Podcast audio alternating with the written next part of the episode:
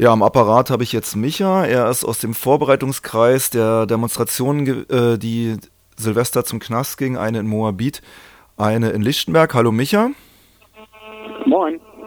Hi. Ja, die Verbindung ist etwas schlecht, aber ich hoffe, das ist gut genug, dass wir hier uns etwas unterhalten können. Als erstes wollte ich dich fragen, warum geht ihr Silvester zum Knast? Warum geht ihr Silvester zu Gefangenen?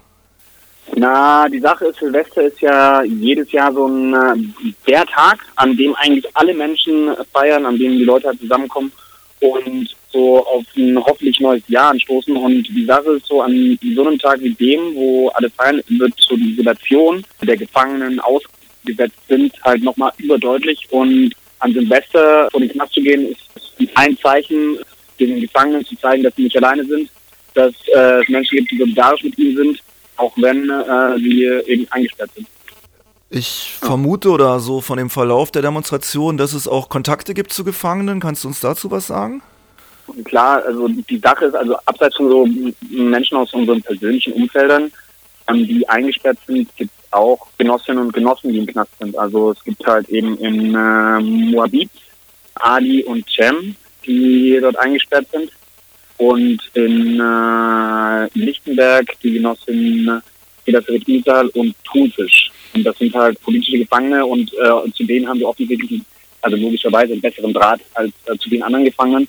Was aber nicht heißt, dass wir uns mit den anderen Gefangenen nicht solidarisch sind. Ja, ich habe ja einige Redebeiträge zu den eben erwähnten aufgenommen. Da werden wir hier heute in der Sendung bestimmt auch noch was hören. Wie ist denn, sind denn die äh, Demonstrationen verlaufen? Erzähl doch mal in Moabit und und auch in Lichtenberg. Wart ihr zufrieden damit und was hältst du für wichtig an, dem, an den beiden Demos? Also zufrieden so, also da kann ich nur meine persönliche Meinung sagen, weil wir, weil wir das äh, so früh quasi noch nicht ausgewertet haben.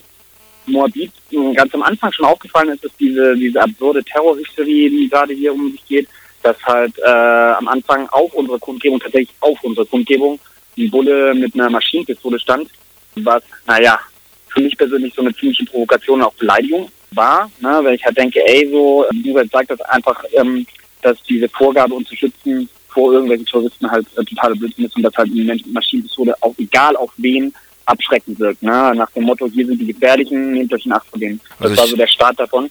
Ich kann das bestätigen. Ich habe diesen Polizist mit Maschinenpistole selber gesehen dort auf der Kundgebung. Zu dem Zeitpunkt waren, mhm. würde ich schätzen, das war ganz am Anfang, noch keine 20 Menschen auf der Kundgebung. Da stand der da mit einer Maschinenpistole ja. am Rand. Ja, genau. Aber an sich ähm, war so die Kundgebung Moabit, so halt war eine Kundgebung, also nicht so energiegeladen, aber es, es waren so um die 150 Leute zu Hochzeiten da. Äh, was äh, total schön war und total überraschend auch für uns war, war, dass es äh, eine Band einfach gekommen ist und gefragt, ob sie spielen kann, ne, weil sie eben auch in Solidarität mit den Gefangenen sein wollen oder ihre Solidarität ausdrücken wollen, dass Leute einfach hingekommen sind mit Tee und ein bisschen Essen. Naja, es wurden viele Redebeiträge verlesen. Danach gab es noch eine kurze äh, Spontandemonstration zurück zur U-Bahn am Knast vorbei. Eine schöne Nachmittagskundgebung halt dem Rahmen entsprechend. Kurze Frage hier, habt ihr denn auch Reaktionen von drinnen wahrgenommen? Also ich war ja selber auch vor Ort, ich konnte sehen, dass Gefangene am Winken und am Rufen waren. Habt ihr schon ja. weitere Sachen gehört?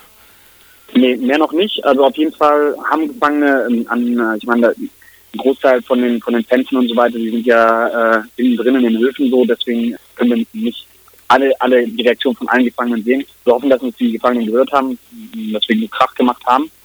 Aber das, was wir gesehen haben, war, dass an einzelnen Fenstern Gefangene waren, gerufen haben, gewunken haben.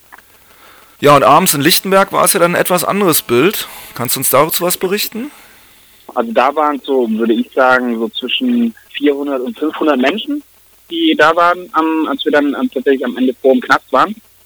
Der Weg dahin und das Warten am Anfang war so ein bisschen lang, aber naja, so diese autonome Stunde muss man ja irgendwie mit einplanen.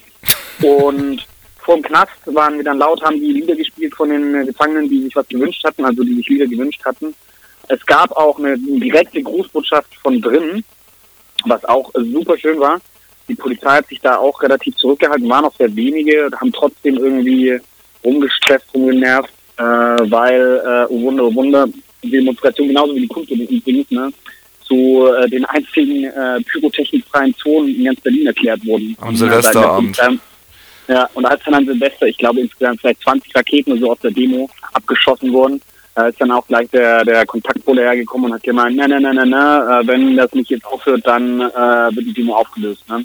Was so ein bisschen lachhaft war, weil halt um die Demo rum Leute quasi so ein höllisches Inferno veranstaltet haben mit äh, Raketen, Böllern und, und Krach und so weiter. Ja, es wäre, also so es wäre an dem Abend fast mhm. interessant gewesen zu sehen, ob die Polizei das wirklich macht, die Demo aufzulösen. Denn es war auch meine ja. Beobachtung, dass vergleichsweise zu anderen Demonstrationen, sage ich mal, dieses Spektrums oder aus diesem Anlass vergleichsweise wenig Polizei vor Ort war.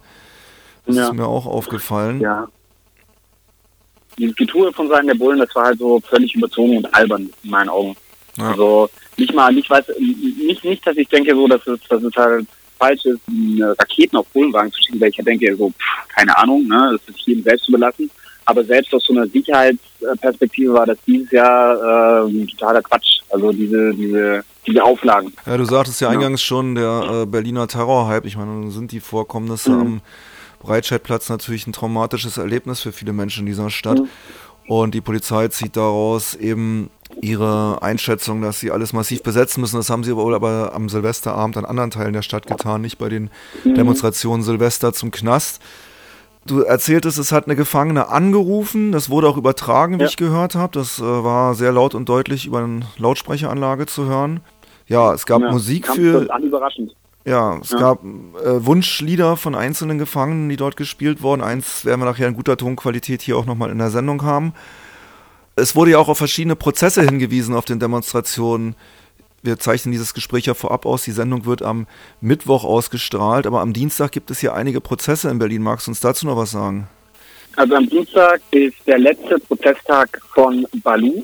Äh, Balu ist ein Genosse, der auf einer der Demonstration am 9. Juli Investoren mit platzen lassen äh, in Solidarität in der Straße festgenommen wurde und dem wird halt ganz viel Blödsinn vorgeworfen.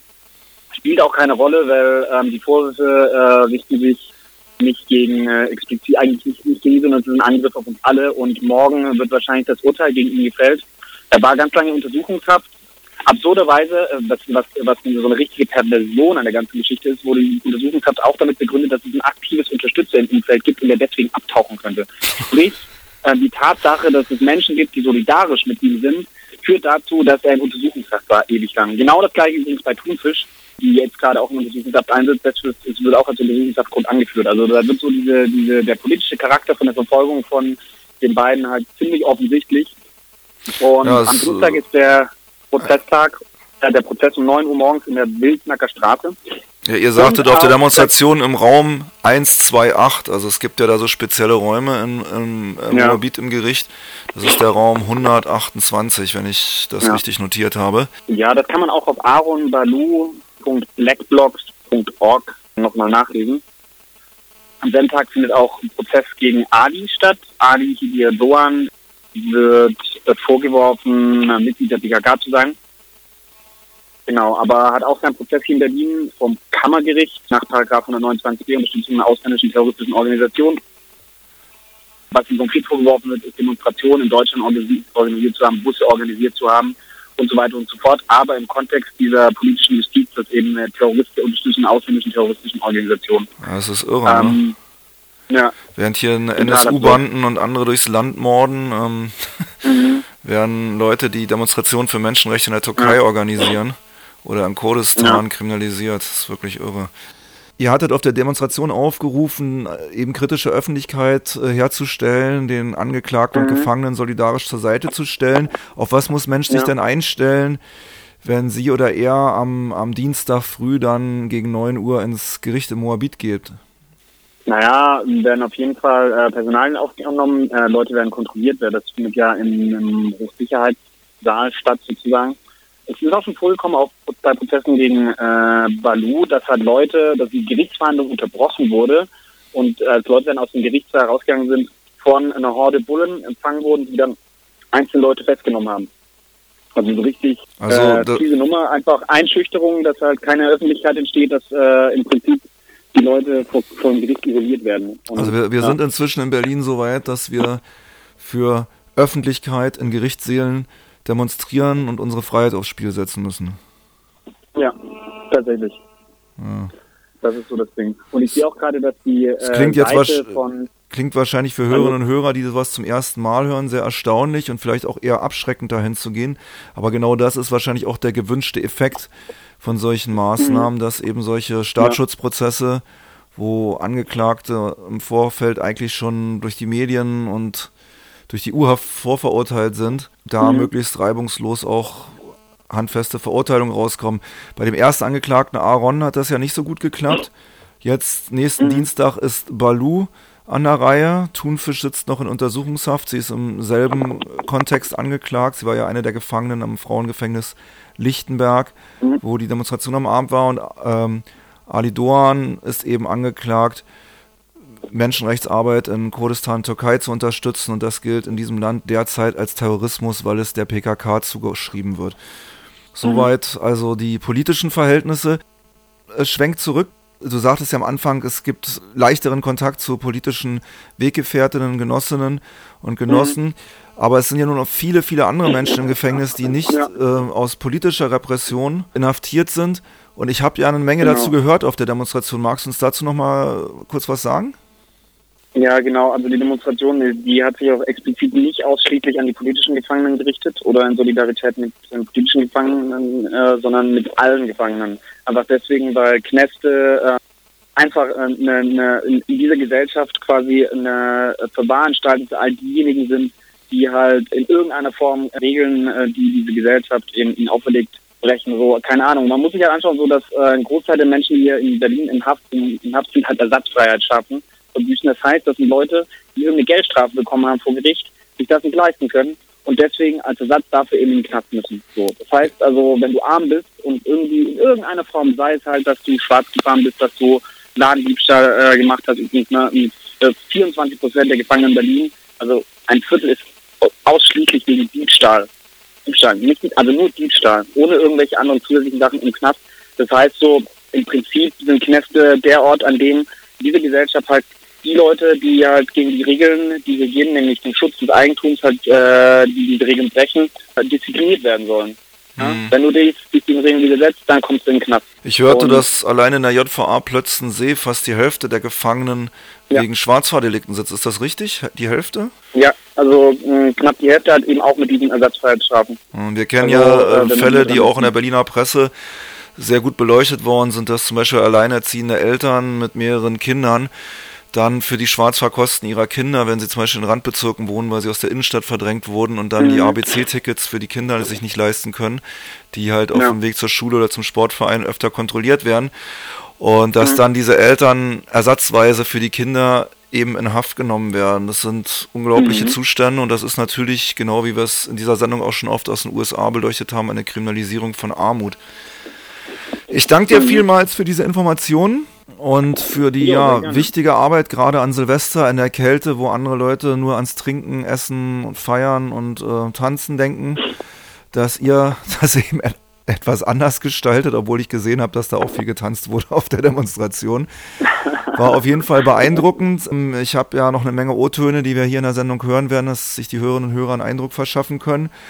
Und ja, dann dir auch ein frohes neues Jahr. Dankeschön. Vielen ja. Dank, dass du in der Sendung warst. Jo, gerne.